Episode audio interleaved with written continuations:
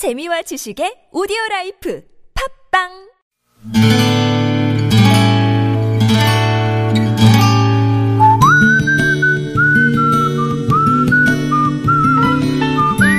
여러분 기억 속에서 여전히 반짝거리는 한 사람. 그 사람과의 추억을 떠올려 보는 시간, 당신이라는 참 좋은 사람. 오늘은 서울시 성동구 하왕십리동에 사시는 이연경 씨의 참 좋은 사람을 만나봅니다.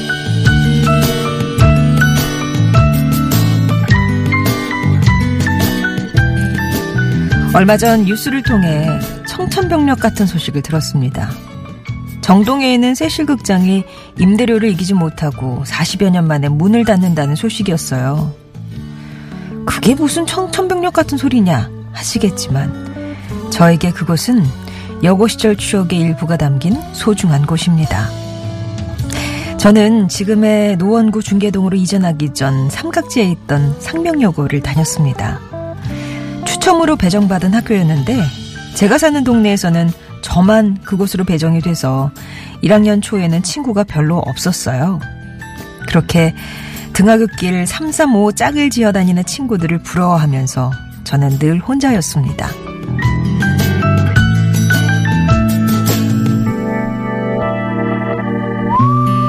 그날도 학교가 끝나고 교문을 나서는데 교문 앞에서 잘생긴 청년들이 뭔가를 나눠주고 있었습니다.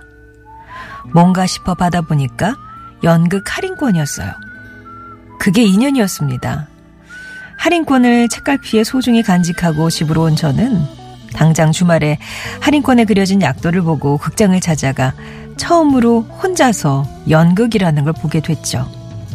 이후 아예 이런저런 혜택이 주어지는 연간 회원에 등록해서 한 달에 한 번씩 새롭게 선보이는 연극을 관람할 수 있었습니다. 그 시절 연극 한 편을 보고 나면 뭔가 또래 친구들은 모르는 비밀 같은 걸 갖게 된 것만 같았던 이제는 사라질 내 추억의 장소 세실 극장. 저는 당신이라는 참 좋은 곳이 있어서 혼자여도 외롭지 않았습니다.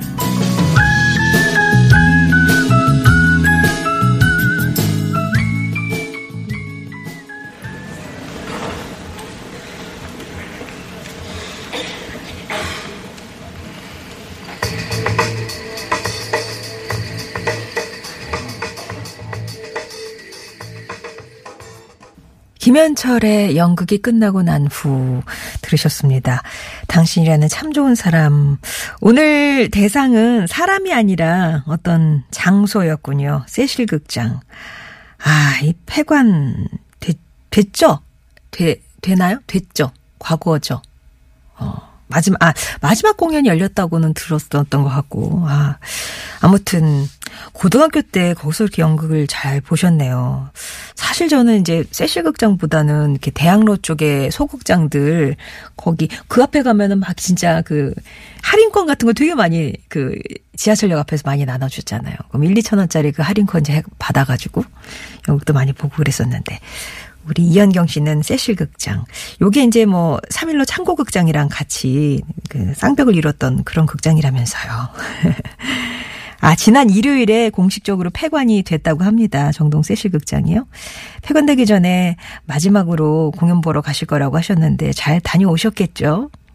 그때 17살의 이현경 씨는 연극 보기 위해서 기다리던 그런 설렘, 또 가까이서 배우들 연기하는 거 보면서 느꼈던 열정, 집으로 돌아가는 길에 뭔지 모를 그런 충만함? 그런 같은 게 세실극장 있는 근처만 가도 어렴풋하게 느껴지곤 하신대요.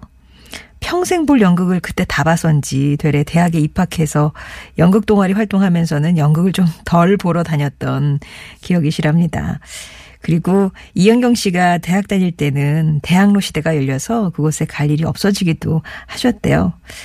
어, 당시 거기서 만났던 연극 배우들이 뭐 요즘 텔레비전 통해서 만나게 되는데 대표적인 배우가 김갑수 씨고 연극 무대에서 진지한 연기를 하던 이창훈 씨는 어느 날 갑자기 맹구가 돼서 나타나서 반갑기도 하셨다고요.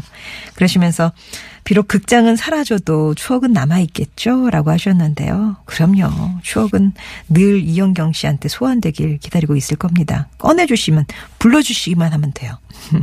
이영경 씨께는 저희가 마련한 선물 보내드릴게요.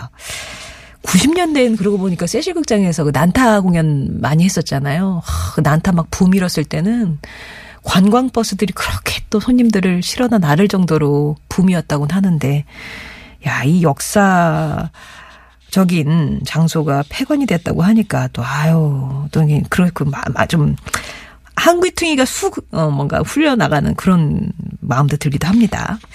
송정이 좋은 사람들 3부는요 이렇게 여러분 추억 얘기 함께 하고 있습니다.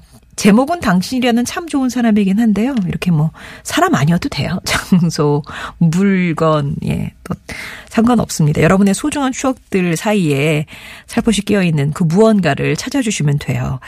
얘기해 주시는 겁니다. 써 주시는 게 아니라 얘기해 주시는 거예요. 저희한테 당신 참여라고 신청만 해 주시면 저희 작가들이 전화를 드리거든요. 그러면은 이제 아 이런 일이 있었어요라고 얘기를 풀어 주시면 듣고 저희가 정리를 해서 이렇게 얘기를 해드리고요. 아, 아니다, 나는 내가 해야 된다. 내 목소리를 좀 해야 된다 하시는 분들은 음성 편지를 신청하시면 되겠습니다. 이거는 금요일에 방송이 되는 거고요. 녹음 방법 같은 거 안내해 드리니까 일단은 음성 편지 신청을 해 주시면 됩니다.